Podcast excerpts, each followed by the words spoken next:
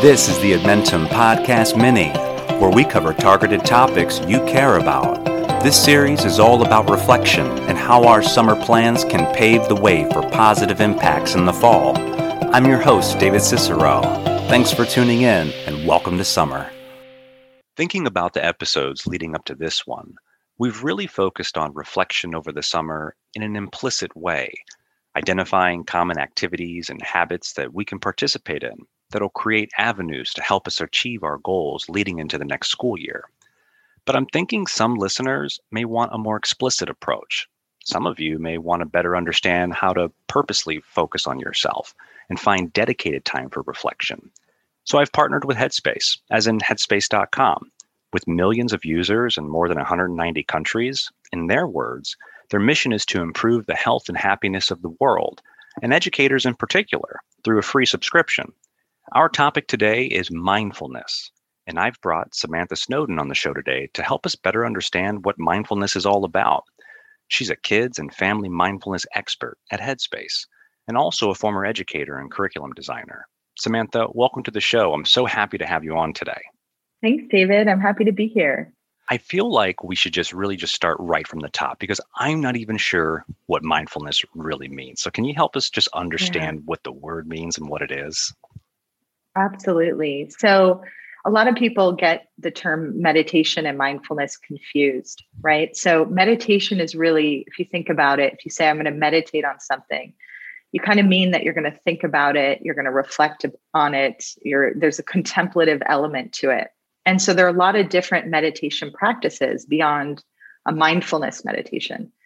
But when we're talking about mindfulness, we're paying attention on purpose with openness, curiosity, and a willingness to be with things as they are. And we can strengthen mindfulness through meditation, where we sit down and we choose an anchor. And an anchor is just something that we've decided to pay attention to. So it could be our breath or sounds or sensations in our body. And then every time our attention drifts away from that anchor, we notice it and then we bring our attention back to that anchor point. And that really helps us to develop the awareness of emotions that are arising or the way that we might automatically relate to our internal experience. You know, we have a tendency to want to shut down difficult emotions and to make ourselves feel better by, you know, trying to force happiness or force, um, you know, any any kind of feeling that we'd prefer to have. But mindfulness really helps us to change our relationship so that we are being more open. You know, we're we're willing to be with this emotion as it's showing up. And we're letting go of judgment. We're letting go of that, you know, kind of natural desire to want to push it away. So it it's it feels a bit like we're going against the grain, but it turns out that it's an incredibly beneficial uh, practice. It almost feels like we're we're just not letting ourselves getting swept away with whatever we're feeling right? It's kind of what it what it feels like to me um, that we're kind of practicing techniques to help us hone in on the thing that we should be focused on. And from my understanding, is meditation allows us to practice mindfulness in that moment, but mindfulness is something that can happen all the time throughout the day. Am I right about that? Exactly. Yes, it's a natural capacity we have to be present. But with in the kind of climate that we're living in, we help ourselves to be more mindful by doing things like slowing down, right? Slowing down your eating so that you can really notice the texture just by checking in with our five senses. So if you're in a new place, you know, closing your eyes for a moment and noticing different sounds. Um, or when you're with another person and you notice your attention has drifted away to, you know, what you're going to have later for dinner or something that they said you you associate with your own life that you notice those moments and then you come back to being really fully present uh, with the person you're with. And i really think that level of attention is is just put, to put it plainly love in action right? It's how we show care. It's how we show that someone matters um, is by putting that kind of giving someone that kind of attention and and it really does take practice. So we can practice it both on the cushion as we say or off the cushion. Um, and and so it doesn't have to be um, solely this meditative med- meditation based practice. Yeah i like that. It's almost the the old phrase you know, stop and smell the roses right? Just those exactly. little things. Right. So are, are you implying that by doing things like stopping and smelling the roses, when I'm eating, I just kind of focus on the texture of the food, that those little practices will make me uh, more able to hone in on, like, if I'm feeling anger, I'll have a greater capacity or ability to hone in on that anger, hone in on that that feeling that I'm that I'm having. Is that is that kind of what you're getting at? As far as I understand, you're saying does does cultivating mindfulness in general help us process or regulate difficult emotions? Right. Yeah, you, yes, that is the question. That should have been my question. no, well, so the short, yes, it does. Um, because first of all, um, when we think about handling difficult emotions, we have to realize that when we're we get caught up, right? We we get very caught up very easily in the emotional state that we're in. So um, th- there's a part of our brain called the prefrontal cortex, which kind of goes offline. It stops communicating when we're having a difficult emotion. So, in order for us to help soothe that difficult emotion, we want to first name it. And first, before we even name it, we have to realize we're having it. And that's what the general mindfulness practice will help us to do to notice the moment that you're in a state, in an emotional state that's difficult because sometimes if we don't if we don't notice that happening we can go from 0 to 10 really quickly. But if we're more aware and we we have a mindfulness practice we can kind of start to notice the steps along the way on that scale. So we can notice ooh i'm starting to get you know i'm like a 2 out of 10 i'm starting to get agitated or i'm a 3 or 4 out of 10 and if we can catch our anger for example at those lower levels we're much um, better able to regulate ourselves, if that makes sense. Mm-hmm. It does, I think. Yeah. Just practicing being aware, and then over time, you're going to begin to be aware of the things that that that really count, right? Exactly. Yeah, and I I see this link already to to to teaching. And in some of the previous episodes of the Edmentum podcast, we talked about you know authenticity in the classroom and really being present in the classroom. And so I do I do you know, I'm seeing the beginnings of some argument for how this can relate to to to, to teaching and uh, working with students and uh, you know delivering my lessons and things like that. But I kind of want to put that to you. You know, when we're thinking about teachers grabbing a hold of something like this, you know, why would it be important for for teachers specifically to to work on mindfulness? Yeah, it's a great question. So, my experience, I've, I've worked in schools um, as both a curriculum designer, designing mindfulness and SEL curricula for schools, and also as a substitute teacher. I'm laughing because one of the hardest jobs I think I've ever had when I was first out of college, and um, hard, but also exciting. And I would often teach mindfulness covertly uh, in the classroom when when I was subbing but as i've as over the years as, as i've gone into schools i've seen that the expectations on teachers are increasing. They're expected to f- fulfill roles beyond teaching like you know being a therapist be even a parent in some ways. And um, and then we're asking teachers also to be sel teachers to to you know learn this whole system of of teaching um, so social and emotional intelligence which which is quite a lot. I mean i've been doing it for over 10 years and i'm still learning all the time. So to to ask all of that of teachers i think is is a huge burden and seen as a burden in some in some ways by many by many teachers. Um, and so and I'm, another thing i've seen with teachers is that they're always pressed for time. So asking them to fit in um, a 10 minute or 20 minute meditation um, can also be a cause of stress. So I was aware of all this going on. And and so I was thinking about what exactly like what are the tools that teachers could use in their classrooms to help create a culture that's that's healthier that's um, you know where students feel safe to be vulnerable and to share to bring up feelings that they're having um, and i noticed like I would go into some classrooms and the students wouldn't want to participate at all. There were just some days where, um, for whatever reason, they, something had just happened at recess or lunch. There, there was no um, willingness to engage with the with the topic or with the lesson.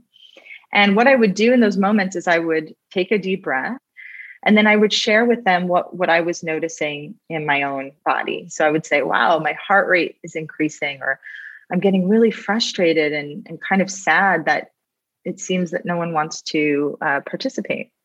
And then I would ask the class to share their experience. And I would let them know that anything they were noticing was allowed to be shared. They didn't have to worry about, you know, saying that they were bored or saying that they just weren't interested in mindfulness. This was kind of a paradigm shift um, in the classroom because so many students were kind of taught that it wasn't okay to bring up negative feelings or difficult, you know, uh, opinions to, you know, that they had about the class. Um, but by calling out what was really going on for everyone, it allowed everyone to settle and it allowed the lesson to continue. So that was that was just one way um, and that I handled um, the the issue of disengagement or you know the students being resistant.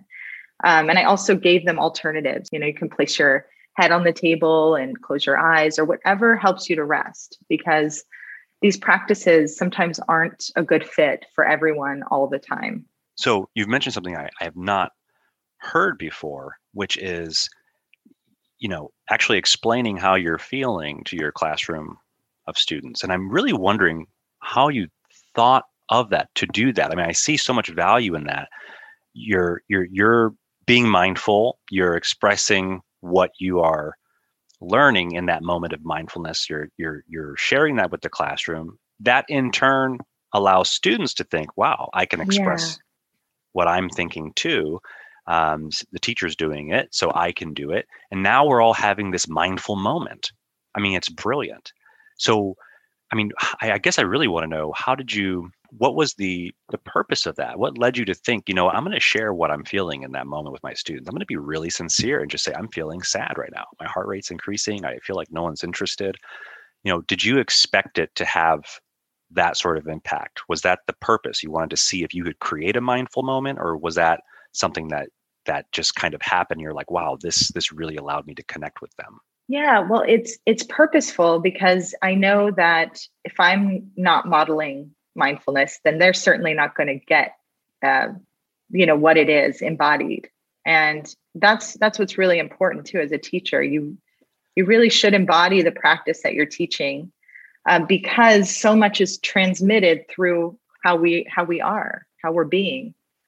Um, and so, if I expected them to be vulnerable, I certainly would have to be willing to be vulnerable myself. And I often ask teachers about that, like to, to really think about and reflect on how, how comfortable or how willing are you to be vulnerable with your students and, and what are the boundaries? Because of course we need boundaries, right? We definitely don't want to share every aspect of our lives, our personal lives with students, but sharing, you know, our emotions, sharing our, our lived present moment experience and how we're being affected by each other is really valuable for the students to in their learning of emotional intelligence to practice practice this kind of radical curiosity. Yeah it was very purposeful. And i noticed that that's one of the biggest um, shifts or one of the biggest sources of of a shift that you can actually feel. It's really palpable in the classroom.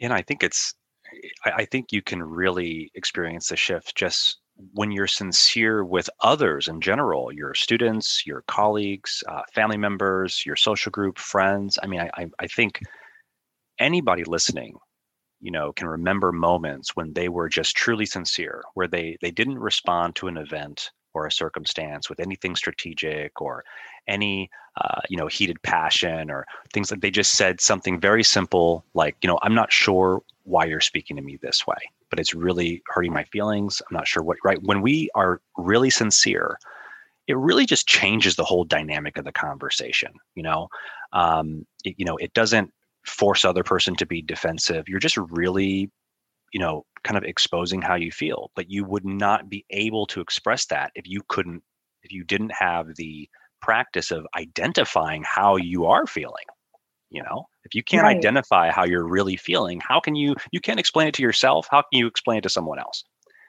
Right? exactly. Yeah. Exactly. And i often use this um, i don't know if you're familiar with nonviolent communication but it's a um, a technique of stating your feelings your needs and then making a request. And I find it incredibly helpful to infuse those those teachings into the classroom. So you can print out a list of feelings and take one one feeling a day and have the class share a time they felt that way. So you're increasing their feeling vocabulary and you're also helping the students to relate to each other and to see that they're not alone in feeling these these things, you know. That that's a huge source of suffering for a lot of people is feeling like we're alone in our pain or feeling like, you know, I'm sadder than anyone I know, you know, and no one else feels this way. So sharing, if you're, you know, being willing to share with your students a time you felt disappointed or embarrassed or jealous, and then create it, it helps create this healthy emotional culture. If you think of it as a culture, like what, what are the norms in your classroom? If you're talking about emotions regularly and exploring them and letting people share their stories, then that that those norms that becomes normal and then it becomes a classroom where people really feel authentic and and able to bring their authentic selves to school every day now, including I'm, the teacher. Yeah. Yeah absolutely. I was going to ask you do you think this works in plcs administrator to teacher? You know printing out these lists of emotions. You know how did you, uh, let's talk about how you know a moment or an event that disappointed you this semester. Do you see a value in um, this sort of strategy uh, among staff and colleagues? Absolutely. Absolutely. And, you know, I, I often talk with the kids about creating a container. And sometimes I'll bring in a water bottle at the beginning of the, the uh, session or the, the school year. Um, but it's a metaphor for what we need to have to feel safe enough to be vulnerable, what we need to feel safe enough to talk about what we're feeling. So that would be a good place to start if you're having a discussion among administrators and teachers, you know, just going around the room and saying, what do we all need to feel safe in this, you know, maybe on a wider, larger scale, what do we need to feel safe every day at work? And then what do we need to feel safe in this conversation? And giving people a chance to weigh in on that um, really helps to facilitate vulnerability and and give people that that safety that they need to know that you know what they say is going to be confidential and um, that you know it won't be gossiped about just these very basic things that we need to feel to actually be able to talk about what's real for us. Yeah absolutely. And i see the same relationship between teacher student and administrator teacher right? Teacher models uh, mindfulness students model um, you know participate in mindfulness. Administration models mindfulness, teachers participate, they end up being more authentic and mindful in the classroom, trickles down to the students. You know, um, I really, really like this idea. So, in in in terms of, I, I mean, I think we've got some great um, examples of, of how mindfulness is important for teachers in the classroom, not only to uh, uh, build relationships with students, but build relationships with colleagues, and also as a strategy to engage students. You know, uh, you know, staying in the moment, and expressing what I'm feeling in that moment can really bring students back into the fold, back into that context that I want them to be in, and help everyone just reset. So if I if I wanted to explore resources, get started with mindfulness, is there any help out there, guides out there, outlines out there? Any suggestions? Absolutely. So right now and for the foreseeable future, um, Headspace is actually offering the app free to teachers. So you can go to headspace.com slash educators and get access to this incredible uh, resource that um, offers. I mean, when I think about how I've used the app, I've used these animations that we have that describe things like accepting the mind or slowing down or how to practice compassion. And they help, if you show it to your classroom, it really helps to um, launch a discussion about it. You know, and you can do journal prompts and and and just get talking about these things even before you start practicing meditation um, and also I, I trained at ucla the mindful awareness research center um, and it's just a fantastic evidence-based program. And right now it's all virtual. I think they're going to start up um, the in-person offerings again soon. But i find that that group support and having a teacher guide you through it is really important. I'd recommend those. I, I really, really appreciate you coming on the podcast today. Uh, I feel like I, I, have a much better understanding uh, as to the relationship between just general mindfulness and how it can then um, help me cope with feelings and emotions I'm having, you know, when it really when it really counts, and also why it's important to teachers and in the classroom and how it helps us build strong relationships and, and helps everyone get what they what what they need you know? Um, so samantha um, thank you so much for for coming on and uh, all the great information you shared it's my pleasure thanks for having me Thanks for listening to this episode of the Edmentum podcast. If you like what you hear, you can support our show by subscribing and leaving a review. If you're looking for more Edmentum resources, you can find us on Facebook, Twitter, Instagram, and LinkedIn under the handle at Edmentum. Stay tuned for more episodes, and until then, stay well.